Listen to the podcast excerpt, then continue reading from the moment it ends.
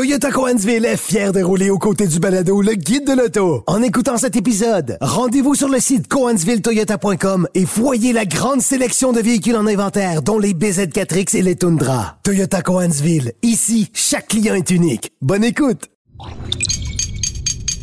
Cube Radio.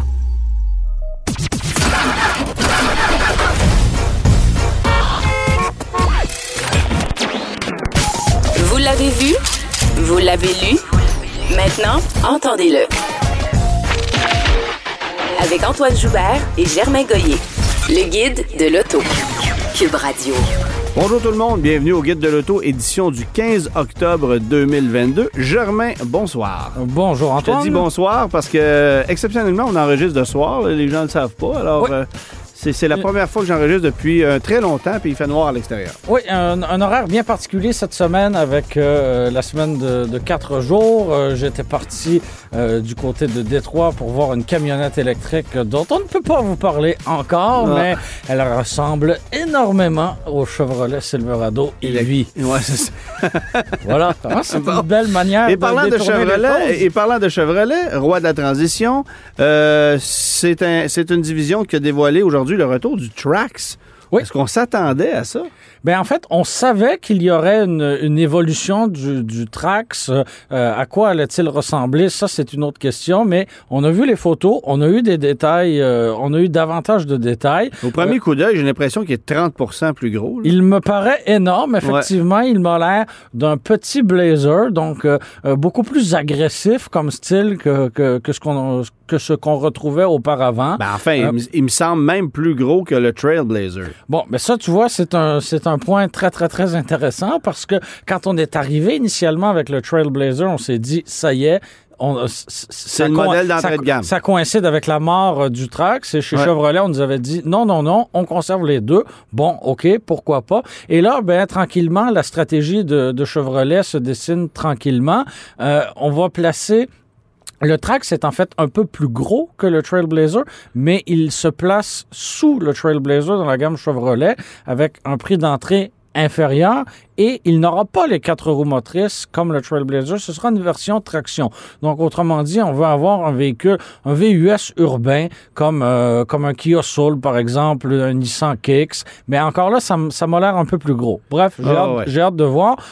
Sur le plan de la motorisation, j'espère que tu es prêt à être épaté parce Ouais, qu'on ouais. a droit à un très excitant moteur à trois cylindres turbo compressé de 1,2 litres. Donc, euh, c'est pas gros, ça. Ça, c'est le moteur de base du Trailblazer. Oui, là. qui a droit, lui, en option à un 1,3 litres, euh, Ouais. toujours à trois cylindres, turbo compressé. Le Big Block. Le Big Block. Ça. Alors, euh, ben, on verra bien, on verra ça arriver comme modèle 2000 2024 sous peu. Puis on parle d'un prix d'entrée d'à peu près 24 000 donc Oui. c'est quand même un peu plus cher que Nissan Kicks Oui, euh, et qu'un Hyundai Venue, par exemple. là. Oui, on est comme euh, quelques milliers de dollars plus cher que ça. Alors, son, son positionnement, pour moi, reste à clarifier. Mais bon... euh, Ben, on- c'est surtout le positionnement du Trailblazer. Oui. Parce que Et là, est-ce qu'on aura un jumeau chez Buick de ce véhicule-là? Est-ce qu'on aura un, un- un Buick encore qui sera une copie du, euh, du Trax, mais à- à- toujours à roue motrice avant? Ouais. Euh, tout- be- beaucoup de questions, très très peu de réponses euh, pour vous. Autre, euh, autre nouvelle cette semaine, on a le Polestar 3. ça, Euh, c'est beau, ça. euh, donc le troisième modèle à être dé- euh, dévoilé euh, chez... Très euh, originaux au niveau des noms euh, chez Polestar. ouais. oui, oui, oui, vraiment. Et euh, bah, c'est un VUS, sans surprise, c'était annoncé depuis, euh, depuis longtemps. Et c'est un VUS qui mise énormément sur la performance. Euh, on a une, une version d'entrée de gamme, ah, et là, ce sont de très, très gros guillemets, euh, à, à 489 chevaux. Et on annonce déjà une version avec un ensemble performance en option, et, qui- on passe à 517 euh, chevaux. On veut rivaliser avec euh, les autres VUS euh, électriques. Ben, un BMW euh, X... euh, iX. euh, iX, oui, voilà. Alors, Euh, c'est- le genre. là. Oui, exactement. On veut, on veut aller, on veut aller dans ces eaux-là. Euh, c'est un style bien particulier. Je pense que ça Très vaut, joli. ça vaut, ça Ouais. vaut la peine de, de, de regarder, de regarder les photos. Euh, toujours en habitacle, chic mais épuré, avec les ceintures oranges qui demeurent. Mhm. Donc, euh, ouais, franchement, ça se, ça se démarque, ça se démarque comme véhicule. Troisième nouvelle cette semaine, Antoine, tu lançais le concours roulé au suivant, donc Ouais. une nouvelle saison qui s'amorcera sous peu. Et en ce moment, c'est l'appel de candidature. Appel de candidature, on a besoin de participants au concours. Euh, on tourne une première série d'épisodes où on va faire euh, tirer quatre véhicules, une voiture électrique à faible autonomie parce que on n'a pas les moyens d'offrir une Tesla Model Y malheureusement. Euh, Je m'inscrirai pas alors. non, OK. Euh, une voiture compacte à boîte automatique, un petit VUS et une camionnette à deux roues motrices. Alors, on a ces quatre véhicules-là qui euh, vont être restaurés par notre équipe. C'est très On- diversifié comme choix de véhicule. oui, c'est bien absolument, absolument. Alors, on va passer par les étapes de remise en condition de carrosserie, de mécanique, d'esthétique. On va amener plusieurs métiers euh, à, à- à se faire découvrir dans ces différentes émissions-là qui seront diffusées euh, à l'été 2023. Euh, mais c'est maintenant qu'on lance le, concours. Alors, euh, vous allez sur roulerausuivant.com. Euh, vous faites un- une vidéo de 30 secondes maximum pour nous convaincre que vous êtes la personne qui méritait plus que quiconque de remporter euh, ce véhicule-là. Vous pouvez évidemment participer pour vous-même, mais aussi pour quelqu'un d'autre ou pour un organisme qui mériterait, selon vous, de gagner, de gagner le véhicule. Alors, ben, participez en grand nombre et nous, on va se faire un plaisir de, de, de regarder toutes les candidatures. Vous avez jusqu'au 24 octobre pour le faire à 23h59, après quoi, ben, on ferme les bulletins et on, se lance dans l'aventure. Euh, il faut se rendre disponible peut-être une journée ou, deux pour euh, des apparitions si jamais votre candidature est retenue, euh, si vous êtes finaliste ou grand gagnant. Alors ça, considérez-le, mais c'est lancé. Et pour ceux qui ne connaissent pas Rouleau au suivant, euh, ben, c'est une émission où évidemment on prend des véhicules qui sont en, en piteux état euh, et euh, on les remet en condition à l'aide de notre équipe pour ensuite les donner à des gens qui le méritent. C'est un peu le, le principe de cette émission-là. Vous pouvez d'ailleurs revoir la, la première saison. pour- exactement. pour vous donner une bonne idée. Là, Voilà, allez sur ma page YouTube Auto Joubert pour revoir l'ensemble des premiers épisodes et vous allez avoir tous les détails là-bas.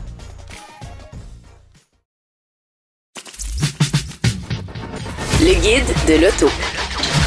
Avec Antoine Joubert et Germain Goyer. Germain, on a conduit deux véhicules cette semaine qui se ressemblent énormément parce qu'ils viennent tous les deux du Japon. Et là, ça arrête euh, Là- les, là- les points communs. Oui, effectivement. Donc, euh, de mon côté, je me suis déplacé dans la région de Muskoka la semaine dernière, en Ontario, pour conduire la toute nouvelle et complètement redessinée Subaru Outback. de- Nouveau phare, nouvelle calandre, un eyesight qui fonctionne un peu mieux et ça s'arrête là. Euh, les, les, voy- voyons, les phares anti-brouillard aussi. Ah, on, les, OK. on les a redessinés. Ah. Et franchement, la liste de nouveautés s'arrête là. C'est vraiment un très, très, très petit euh, facelift là, de, de, de mi-génération. C'est Ah, très, ouais. très, très timide comme évolution. On ajoute une version Onyx euh, qui, euh, à, à moteur... à moteur atmosphérique, parce qu'on sait qu'il y a deux moteurs, et euh, essentiellement, on a des, des jantes gris foncé, euh, l'habillage de, de, de fenestration qui est tout noir. Bref, on élimine le chrome. Euh, est-ce qu'on aime, est-ce qu'on n'aime pas? Ben, franchement, je suis pas un Tout le monde le fait, alors oui, tout le pourquoi monde pas le Subaru? fait. là? on l'avait fait avec la Scent. On avait une version équivalente avec le Crosstrek. Bref, voilà. Et sinon, ben, c'est la même formule, la même formule qu'on adore. Le moteur 2.5, ça continue de toujours être un peu juste, même si on comprend que pour une très grande majorité de la clientèle, c'est amplement que- est-ce qu'on s'est prononcé là-dessus? Parce que cette mécanique-là, euh, ça commence sérieusement à être limite. Et malheureusement, c'est une mécanique qui euh, commence à, à- à aussi mal paraître au chapitre de la consommation d'essence. Je veux dire, Ben oui et ça, non, fait ça- 10 ça fait 10-12 ans qu'on a exactement la même chose puis on n'évolue pas. là. Mais c'est assez efficace. Ça consomme euh, 8 litres au 100, 9 litres au 100 en étirant. Pour un véhicule de ce format-là, pour moi, c'est tout à fait ça acceptable. pourrait faire mieux. Là. Ça pourrait faire mieux. On pourrait ajouter l'hybride, mais euh, on, on- on ne commente évidemment rien de ce côté-là.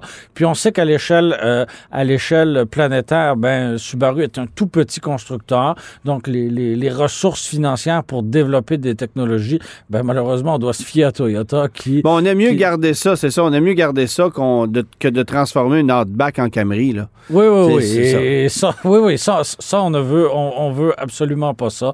Alors euh, voilà, le temps file, Antoine. De ton côté, tu as conduit la Nissan Z 2023, une voiture qui était très attendue là. Bon, euh, écoute, d'abord, coup de cœur esthétique, voiture magnifique sous tous les angles. Plus de l'arrière que de l'avant. Je suis pas un fan de cette grosse ouverture euh, au niveau de la calandre qu'on a Qui fait. rappelle le modèle de première génération, là. Quand même, mais, mais, mais je trouve qu'il y a des traits de design qui sont plus jolis que d'autres, mais au final, c'est une voiture magnifique. Euh, mécaniquement, c'est une mécanique que j'adore. 400 chevaux, V6 3 litres, biturbo, emprunté à la Q50S Red Sport. J'aimais cette mécanique-là chez Infinity. Je l'aime encore plus dans la Z où on, est, où on a une voiture plus légère et à boîte manuelle. Voilà, On- c'est quand même une caractéristique fort Ben oui, intéressante. voilà. là. On peut l'obtenir en automatique, mais évidemment que pour une voiture de ce genre-là, tu préfères la manuelle. Euh, À bon, quel point c'est, et là, excuse-moi l'expression, tape-cul comme voiture? moins qu'avant. OK. Moins qu'avant. Euh, c'est un peu mieux insonorisé. Je, te dirai jamais que c'est une voiture confortable, c'est certainement Mhm. pas ça, mais j'ai l'impression qu'on aurait travaillé les suspensions pour justement en faire une voiture un peu plus conviviale. Et ça, je l'ai senti aussi sur piste, parce que j'ai pu faire du circuit avec la voiture, et ma constatation, c'est que cette voiture-là ne m'a pas parlé autant que ce à quoi je m'attendais. Euh, tu vois, j'ai pu conduire également une Subaru BRZ Oui. qui, elle, m'a parlé énormément. Faire corps avec une petite voiture sport comme ça, euh, c'est plus ça arrive petit pas- une BRZ, C'est plus petit, c'est moins puissant, oui. mais la voiture, elle te parle. Euh, tu fais corps avec, avec, avec la voiture. Alors que la Z, Est-ce que tu lui parles, toi aussi? non, je Ah, ne lui ben, parle pas. Mais euh, la Oui. Z, j'ai trouvé que c'était. euh, euh, j'ai trouvé que c'était plus difficile de la saisir, Mhm. si tu me permets l'expression.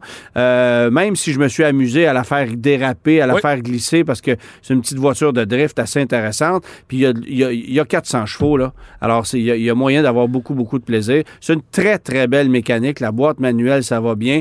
Le problème pour moi, c'est qu'il y a deux versions. Il y a 12 000 entre les deux versions et tu veux pas avoir le modèle de base parce que tous les éléments de performance euh, euh, manquent. Alors, Donc, des au final, c'est un véhicule qui coûte pas mal plus cher qu'auparavant. 60 61 000 euh, c'est ce que ça coûte une Z manuelle performance.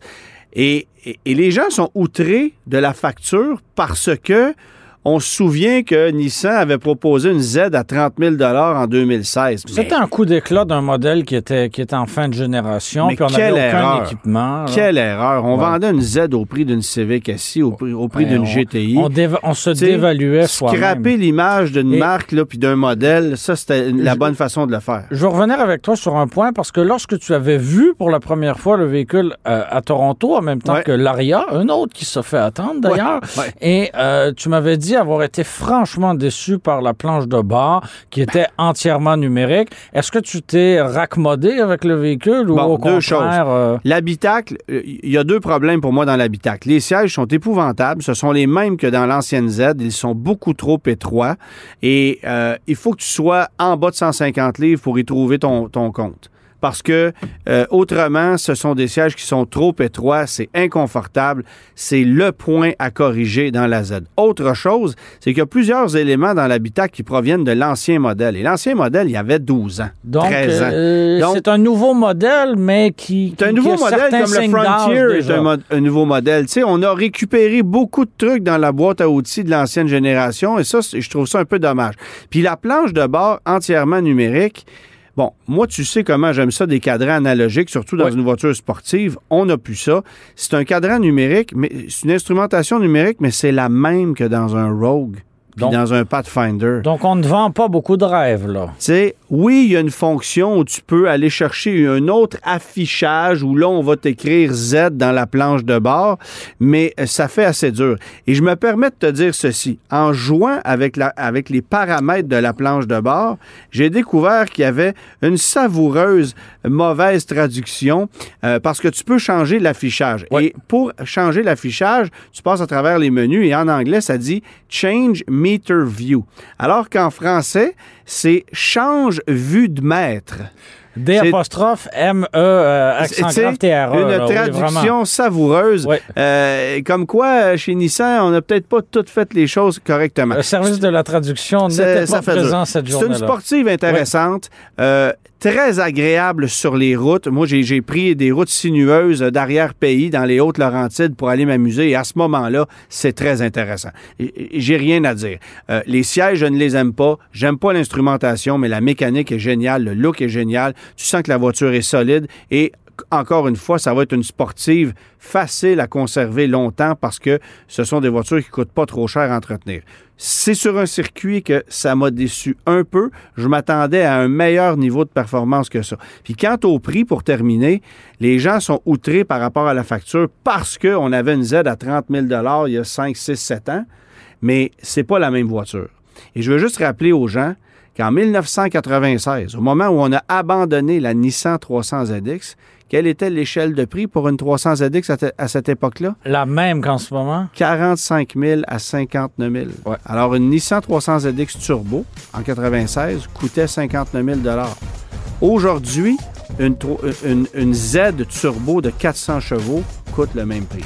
Alors, donc, elle n'est pas si chère que ça, ben, finalement. OK, la, Z était très chère en 1996, mais disons que la vérité se situe quelque part entre les deux.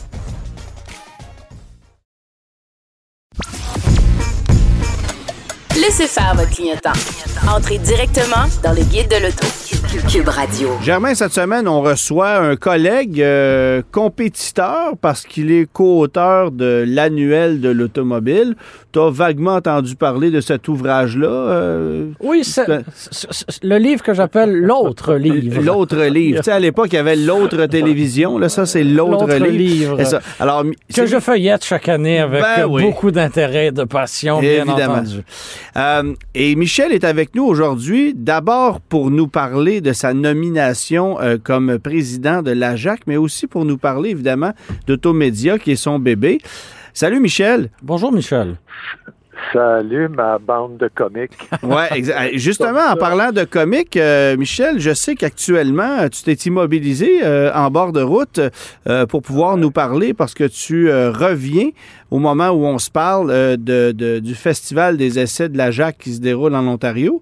Et toi, tu as eu l'audace, la détermination de prendre un véhicule électrique pour traverser une partie de l'Ontario avec l'espoir que tu pourrais te recharger sans problème. Raconte-moi ton expérience.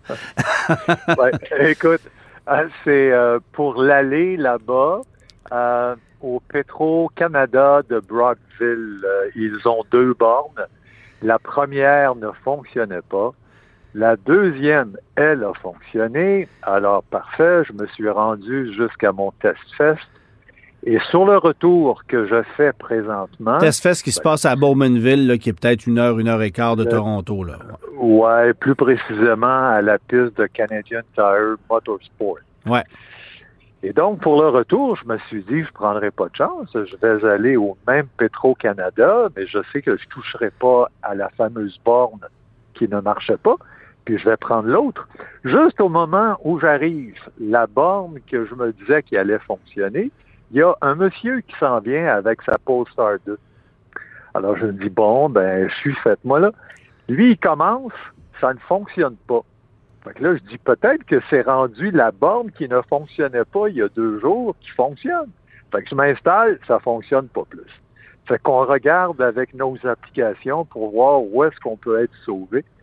Et puis finalement, on est à un Canadian Tire avec du Electrify Canada. On a une, deux, on a trois bornes. Et euh, ça a pris facilement 20 minutes, puis le service à la clientèle pour que ça démarre. Puis au moment où je te parle, je serais supposé avoir du 150 kW et on m'en donne du 31.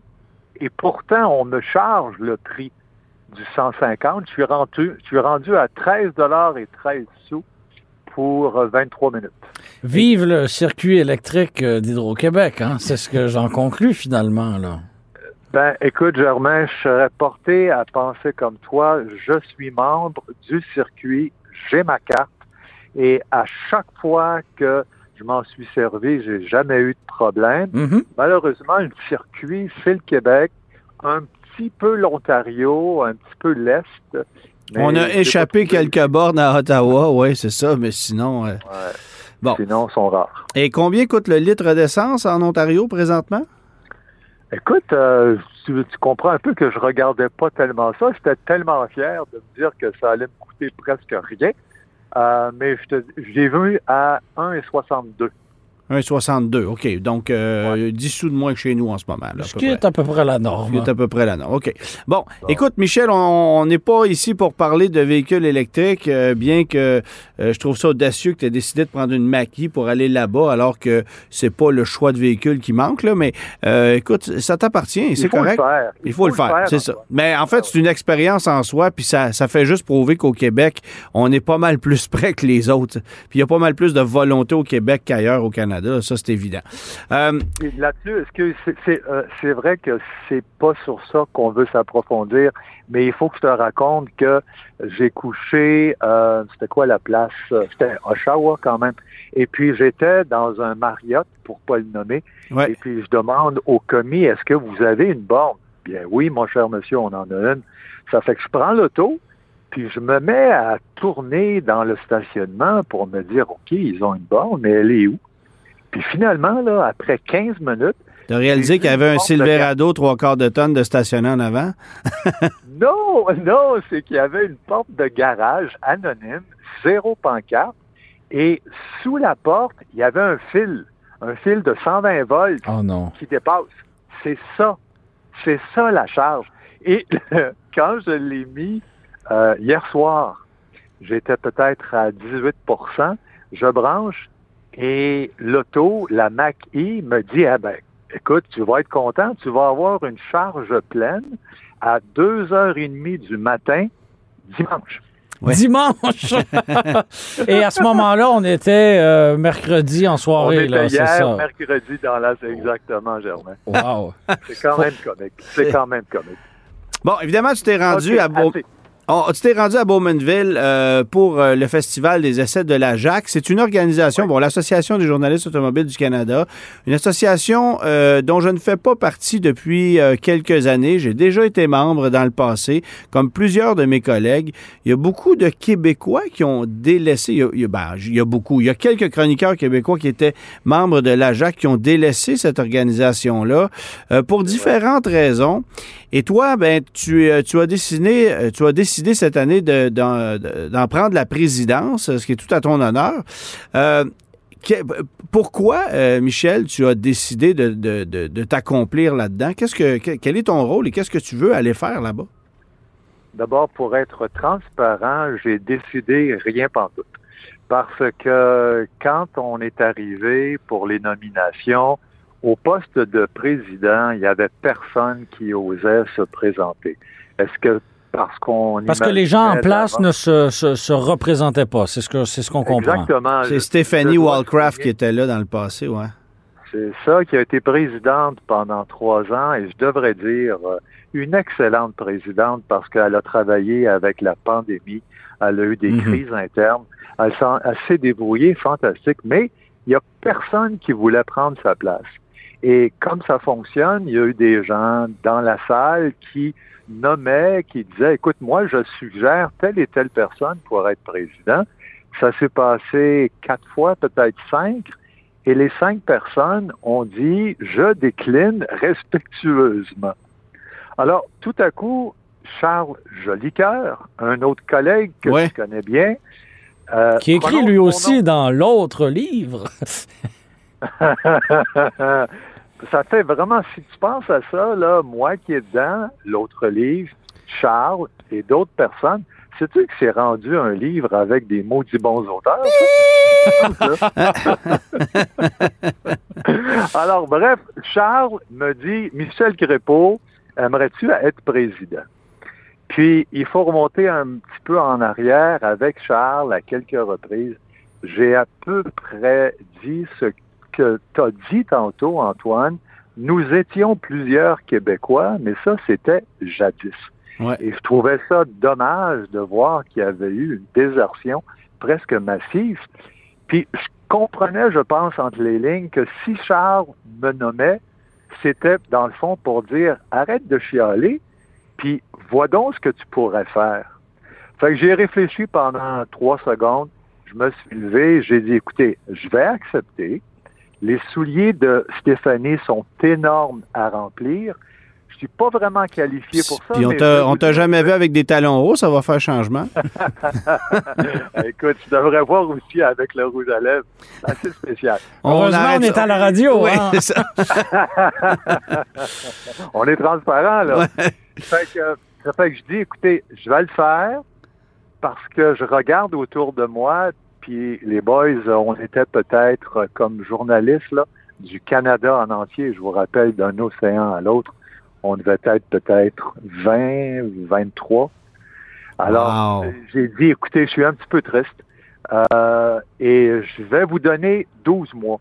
Je vais être un président, votre président pendant 12 mois, mais j'ai un défi, puis c'est de ramener du monde à la JAC. Puis je vais vous dire franchement que, euh, en tant que Québécois, c'est surtout mes collègues du Québec que je vais essayer de convaincre. Alors, ce que que es C'est en pour ça que j'ai accepté. Ce que tu es en train de me dire, c'est que durant le banquet, parce que moi j'ai participé à plusieurs de ces soirées, durant le banquet où normalement on voyait quoi, 80, 90, 100 personnes, il y avait 23 personnes. Non. Euh, ce que je te dis, c'est qu'à l'Assemblée générale, qui se tient la soirée avant le banquet, on devait être à peu près 40-45. Sur les 40-45, quelques 20-25 journalistes, Oui, plus, plus ceux qui étaient en ligne, et les autres, c'était des représentants des constructeurs, De l'industrie. comme tu le sais. Rendu au banquet le lendemain, euh, on devait être une centaine. OK, OK, quand même. Ouais. OK. Ouais. Bon. euh, moi, je me, permets de te dire que l'Ajax a déjà été une organisation en laquelle j'ai cru énormément. Euh, j'ai eu l'impression à une certaine époque que ça avait une crédibilité auprès des consommateurs, mais au fil des années, j'ai constaté tellement d'incongruités et tellement de proximité face à l'industrie que j'ai considéré que c'était devenu un, un- un- un porte-parole pour les constructeurs automobiles qui tiraient les ficelles derrière. Et c'est pour ça que j'ai décroché de la JAC, littéralement. Et évidemment, euh, ça, c'est sans compter le fait que euh, j'ai vu des disparités dans le choix des véhicules qui se retrouvaient en lice pour le, le, le Canadian Car of the Year, donc euh, euh, La voiture de la, l'année. la voiture de La l'année. voiture de l'année. Voilà. Alors, tu sais, ça, ça aussi, j'avais un, un peu de problème avec ça, mais le fait que ce soit les constructeurs qui décident de comment ça va se passer de par leur contribution financière, c'est vraiment ça qui m'a fait décrocher. Est-ce que toi, en tant que président de la JAC, tu as l'intention d'aller jouer là-dedans? En fait, je pense qu'ils n'ont pas attendu que j'arrive. Euh, Stéphanie et son conseil ont attaqué de front ce problème-là. Euh, tu vas comprendre qu'on va me mettre au courant exactement de tout ce qu'ils ont fait, de où ils sont rendus, mais je peux te dire que le problème que tu as soulevé en était un, réellement, et que la JAC se devient est-ce qu'elle va devenir encore plus d'ici quelques semaines, quelques mois? Mais au moment où je te parle, j'ai bien senti en parlant avec Stéphanie puis le conseil qu'on prend nos distances quasiment à grande enjambée d'avec les constructeurs. OK. C'est en train de se faire. Alors, euh, cet argument-là, puis je pourrais revenir, en fait, je compte bien t'en parler de vive voix parce que euh, je me cache pas, je cache à personne que si je réussis mon coup avec la JAC de convertir quelques Québécois puis de revenir, un des premiers que je veux convertir, Antoine, c'est toi. Hein? Oui. ah, ça va me faire plaisir de répondre. Aussi, je précise. Ah. Ça va me faire plaisir de répondre au téléphone. Moi, je suis super ouvert. Tu sais que je suis membre du, euh, du NACTOY, qui est l'équivalent Oui. américain. Euh, puis je trouve que eux ont une formule simple et efficace. Euh, mais il y a tellement eu de changements au fil des années à la à suivre. Un dernier mot sur la Michel, avant d'embarquer sur euh, notre second euh, volet. Euh, la crédibilité de la JAC face à la population canadienne, c'est quoi selon toi? Est-ce que ça a un impact sur ce que les consommateurs vont se procurer comme véhicule, surtout Parce qu'on en fait la mention dans des publicités, euh, voiture, euh, euh, meilleur achat selon la JAC dans sa catégorie. Ouais. On va l'entendre dans les publicités à la radio, à la télé, ce genre de choses. Est-ce que ça a un poids? Est-ce que ça a un impact? D'abord, il y a- et Ouais. puis il y a aussi la question, est-ce que les constructeurs l'utilisent à bon escient? Est-ce qu'on Mhm. voit ça encore aujourd'hui? Ouais. Ben, je pense que s'ils l'utilisent, euh, c'est qu'ils pensent que ça a un certain poids.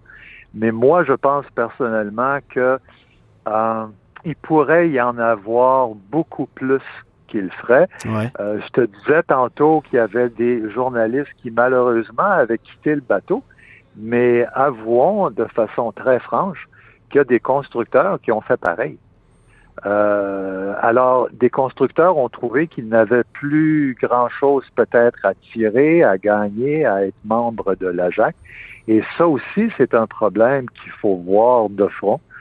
Euh, Ben. Je pense aussi que l'instant que des Antoine Joubert puis des Germain Goyer euh, vont revenir avec leur talent puis leur expertise au sein de l'AJAC, ben non seulement vous allez servir d'exemple, de modèle pour des plus jeunes, pour des gens qui qui ont Là, tu parles-tu des plus jeunes que Germain? Parce que. Ça, il n'y en a pas beaucoup. ben, justement, justement, ce que, ce que j'étais pour dire, c'est que il y a une différence d'année, mais il y a aussi une différence de talent.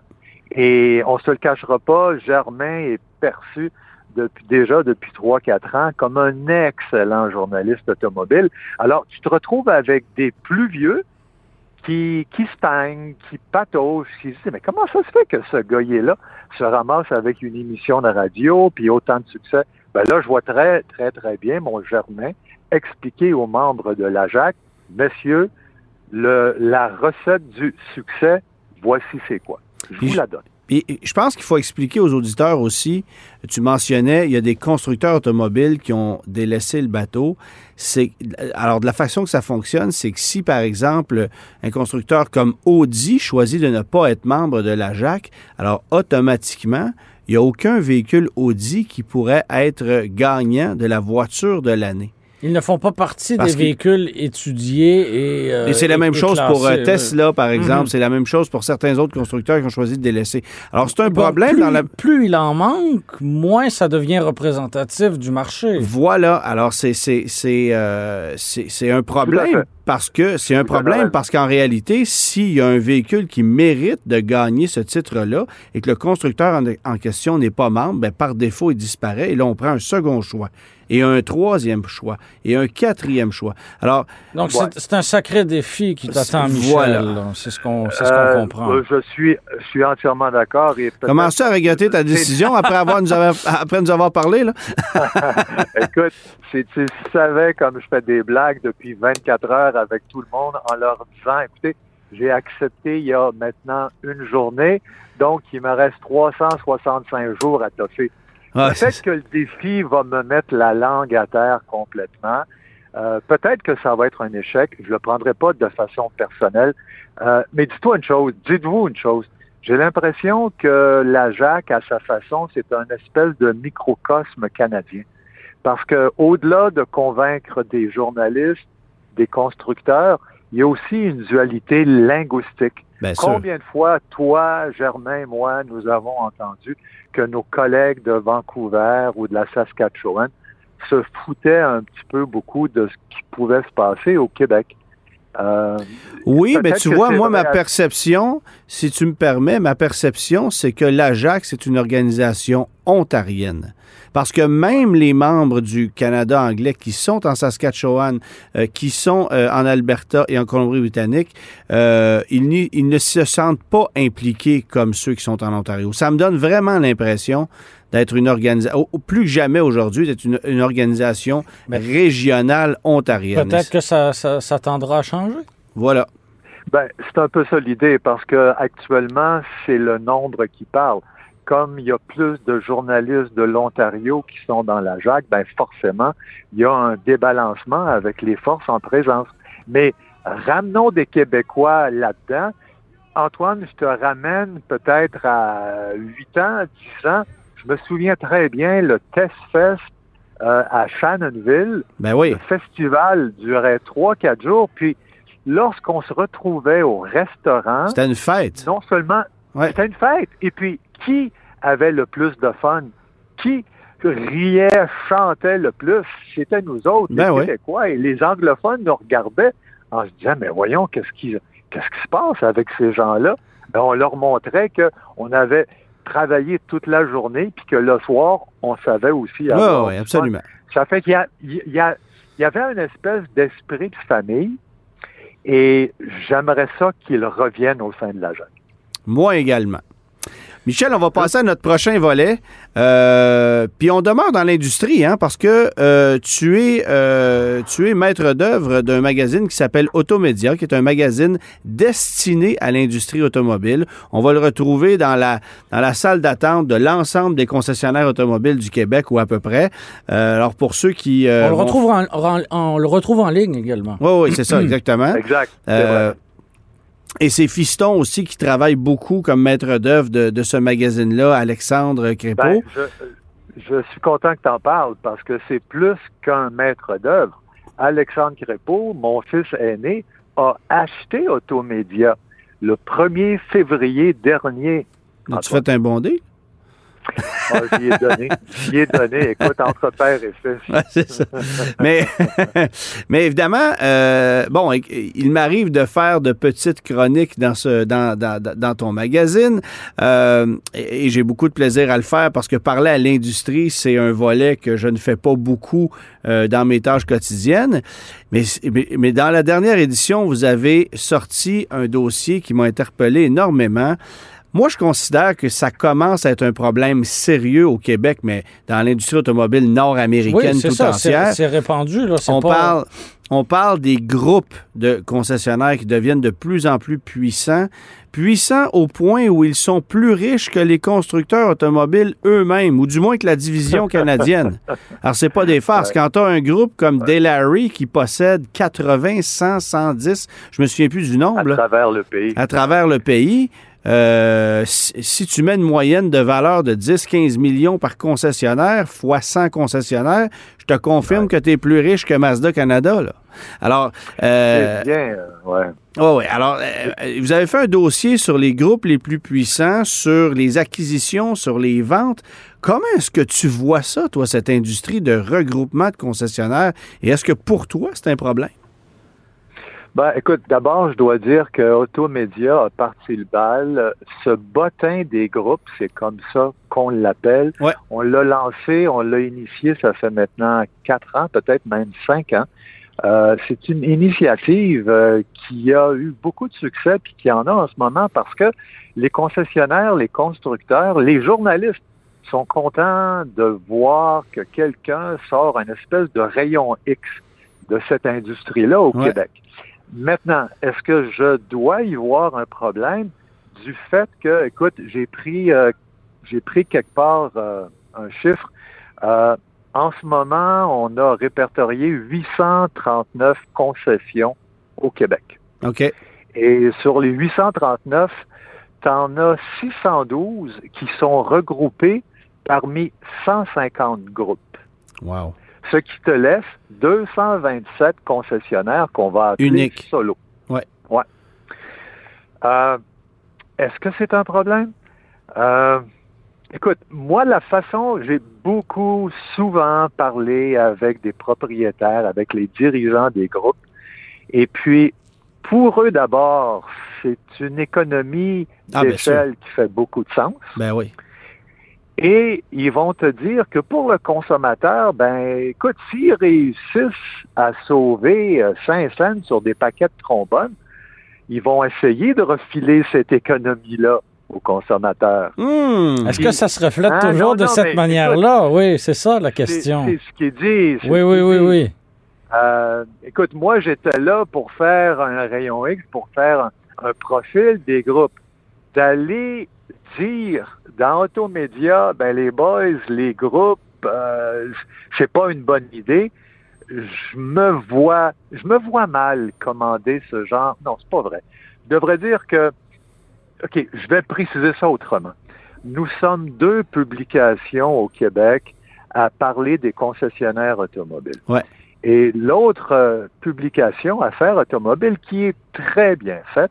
On va l'appeler euh, l'autre magazine. mettons, mais cet autre magazine est aussi la propriété de l'association, de la corporation des concessionnaires. Ouais. Ce qui fait que j'aime beaucoup la façon que c'est fait, mais c'est un petit peu corporatif. Bien sûr. Tandis que lorsqu'il arrive une grève, comme il en est arrivé à Chicoutimi il y a quelques années, ben l'autre n'en parlait pas, alors que nous en a parlé à tous les numéros pendant Mhm. deux ans. Ce qui fait qu'on se gêne pas trop pour embarquer sur des sujets qui peuvent prêter à controverse. Mais jusqu'à présent, les profils qu'on a fait avec les dirigeants des groupes, je pense à un Raymond Wallet de la région de Québec qui écoute, c'est un septuagénaire.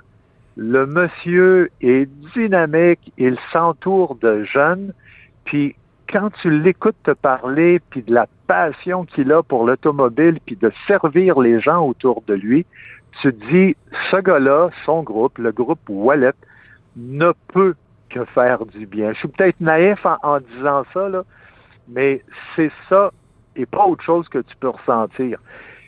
Alors, le groupe Parc Avenue, le groupe Gabriel, qui est en passant le plus gros groupe au Québec, Ouais. euh, j'ose croire qu'avec euh, l'habilité qu'ils ont eue à mettre toutes les pratiques en place, c'est aussi pas juste pour faire des profits, mais faire en sorte que le consommateur québécois en tire avantage. Hmm. J'ose le croire. Évidemment, c'est une chose d'avoir des groupes de concessionnaires, mais c'est une autre chose pour un constructeur automobile de mettre tous ses œufs dans le même panier. Parce que euh, je pense à certains groupes qui se sont éparpillés au Québec, qui ont des concessions de différentes marques un peu partout à travers la province et qui ne sont pas nécessairement concentrés sur une région. Il y en a que c'est le cas. Mais, Dans certains cas, sur une même rue. oui, oui, c'est ça. Ou à peu près. Mais sur un même boulevard, ils possèdent le boulevard, au complet.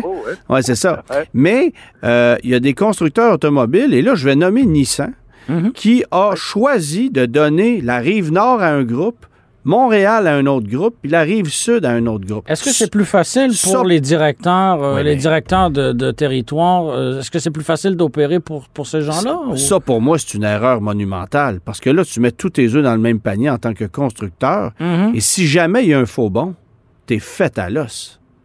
Est-ce qu'on peut penser à Mazda avec Albi, par exemple, qui avait misé énormément sur ce groupe-là et le constructeur, a- a- sa vision a évolué, puis finalement, ça cadrait peut-être un peu moins avec euh, la manière de fonctionner du groupe? Ben, Mais votre, votre, votre exemple est très, très bon parce que lorsqu'on a commencé chez Automédia à faire ce bottin des groupes, on a effectivement demandé, ben, on s'est aperçu d'abord qu'il y avait des constructeurs, comme vous le dites si bien, qui euh, misaient beaucoup plus sur les groupes que d'autres. Et Nissan a été un des premiers à dire oui, nous, on aime ça.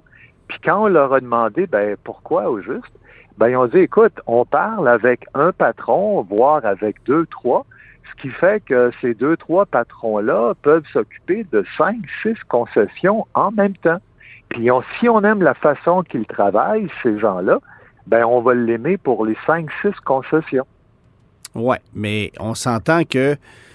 En tout cas, y a, évidemment, il y a beaucoup de poutine interne, puis tu sais, c'est une chose d'aimer la façon de travailler de ces gens-là, mais c'est une autre chose d'aimer euh, euh, d'aimer le- le budget que ces gens-là sont prêts à attribuer à, à- à des concessionnaires, même si les raisons sont pas toujours les bonnes. Alors là, euh, on patauge sur des terrains qui sont plus il- délicats. Il faut là. lire beaucoup entre les lignes. Oui, oui, c'est mais- ça. Mais, bref. euh, Pour les gens, Michel, peut-être qui n'ont pas la, la revue entre leurs mains en ce moment, bon, tu as mentionné que le groupe Gabriel était le plus gros au Québec. À quoi ça Exact. ressemble? Si on dresse là, par exemple, le portrait des trois plus grands groupes au Québec? On parle de combien de concessions? On parle? De quel nom et on parle là, de, de quelle région? Bonne question, Germain. Le premier, on l'a dit, groupe Gabriel avec 29 concessions. Ensuite, j'en ai parlé brièvement tantôt. Raymond Wallet, euh, son groupe, c'est 21 concessions. Puis finalement, le groupe des cantons de l'Est, le groupe Bocage, Bien sûr. lui, il est, il est rendu à 18. Maintenant, j'aimerais apporter une précision. Euh, nous autres, quand on parle d'un groupe, faut que tu aies deux concessions. Puis une concession pour nous autres, c'est une adresse civique distincte. Ce qui fait que si sous un même toit, euh, tu es un Stellantis et tu te ramasses avec du Jeep, du Ram, du Chrysler, puis que tu me dis, hey, j'ai trois, quatre franchises avec Alfa Romeo et tout ça, mais tout ça est sous le même toit avec la même adresse civique, c'est une concession. Bien sûr. Oui, oui, oui. Alors, l'instant que tu as deux adresses civiques, tu es considéré comme un groupe. Donc, euh, ces gens-là, Gabriel Wallet Bocage, si se fait un petit calcul rapide, contrôle à eux trois à peu près 75 concessions. Tantôt, je comprenais qu'on a peut-être quoi un quart des concessions qui sont des concessions solo, donc qui ne font pas partie de, de- d'un groupe. D'un groupe.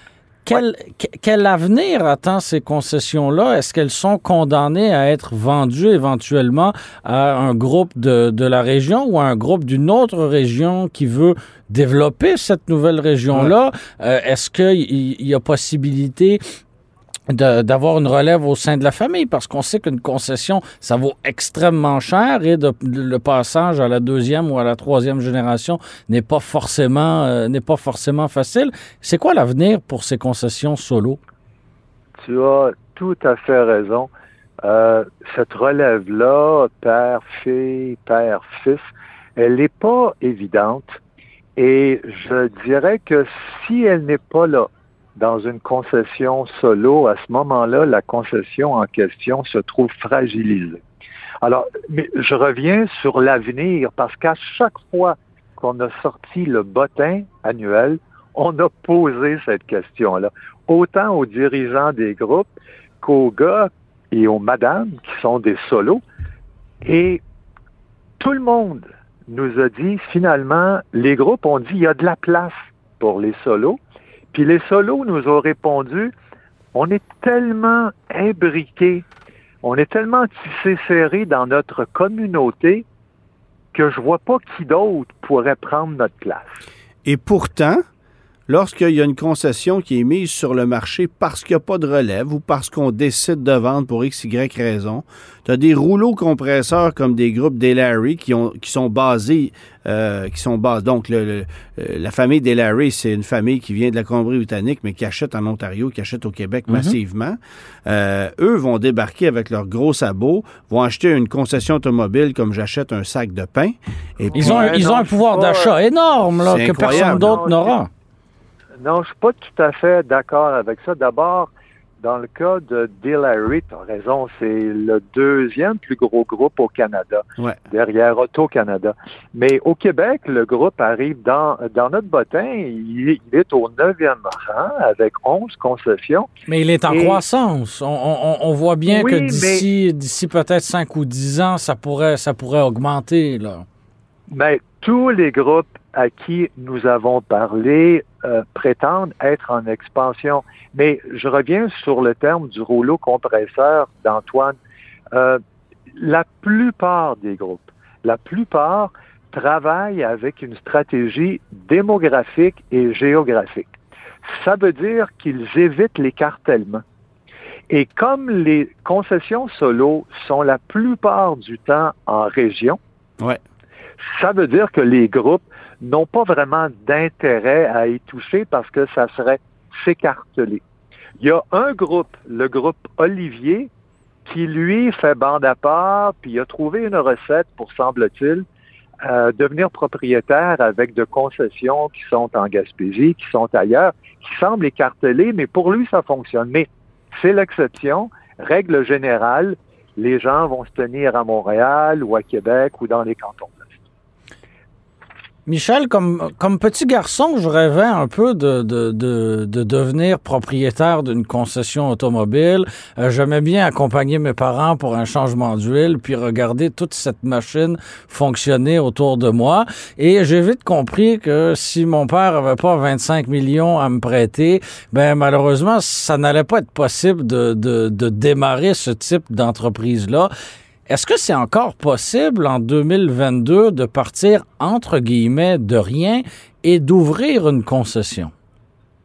Je n'ai pas le chiffre exact de ton 25 millions, mais je vais te dire une chose, c'est que j'en ai compris, puis je connais quelques personnes qui ont euh, pas vraiment démarré une concession, mais qui ont acheté Ouais. euh, les parts d'une concession et ils m'ont tous dit la même chose. Michel, ça prend encore plus d'argent qu'avant.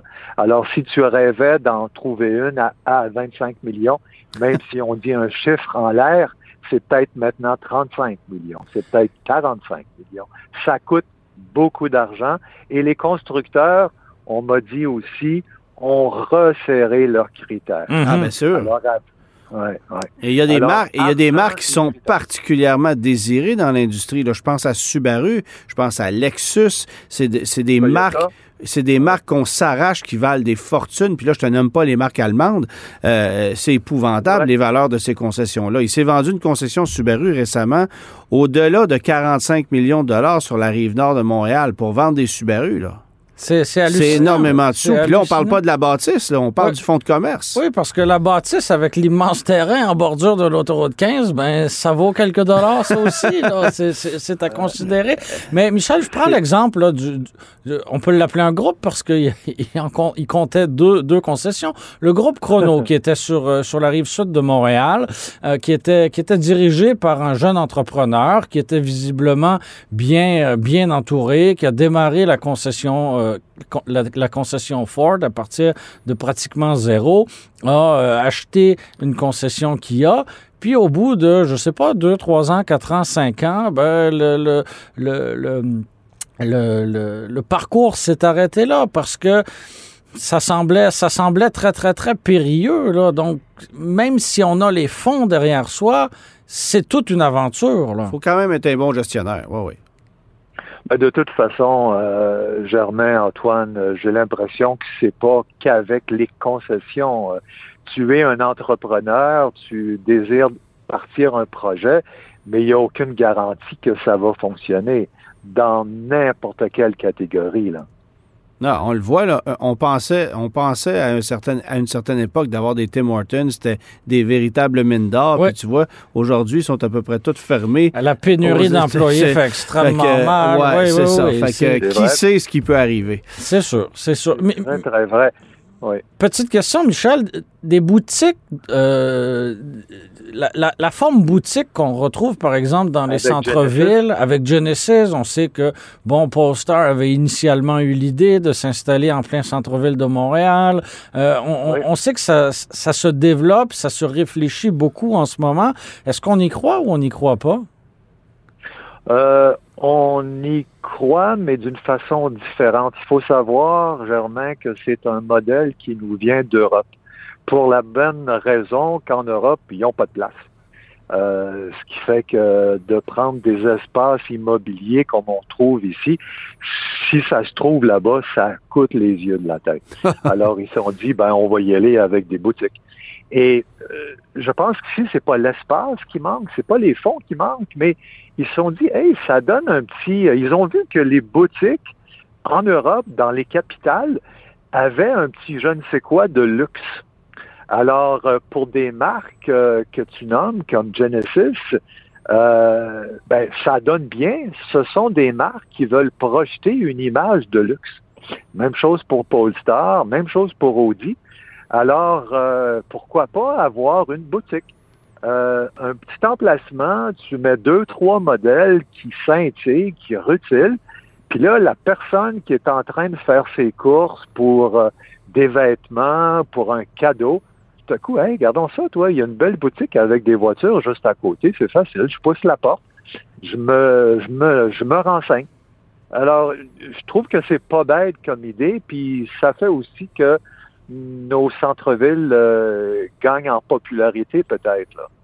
Alors qu'on essaie de sortir les voitures du centre-ville. Mais ça, c'est une autre c'est histoire. une toute autre histoire, effectivement. C'est l'électrique qu'on va vendre là. Ouais, voilà. Merci beaucoup, Michel, d'avoir euh, pris le temps. J'espère que ta voiture est désormais pleinement rechargée et que tu pourras Pas rentrer tout, en bon pas port. du tout. Non? Je suis rendu, écoute, on se parle depuis combien de temps là? Précisément 37 minutes. Bon, ben je suis rendu, moi, ici, à ma borne me dit 58% Incroyable. Mais ce que je ben, écoute, ce que je sais surtout, c'est que quand on va raccrocher dans quelques secondes, après ça, je vais appeler les gens du service à la clientèle de Electrify Canada pour leur dire écoutez, je suis bien d'accord que je suis devant une borne qui marche lentement, mais facturez-moi pas le 33 et 70 auquel je suis actuellement rendu. Je veux un crédit, mesdames, messieurs. Puis euh, risque, euh, prends pas le risque de brancher ton téléphone dans ton port USB de la Mustang parce que tu vas perdre la batterie. Ça, ça t'aidera pas non plus. Merci Michel de, de nous avoir parlé. Merci beaucoup, Michel. Ça m'a fait extrêmement plaisir. Salut, à bientôt. Salut. Cube Radio.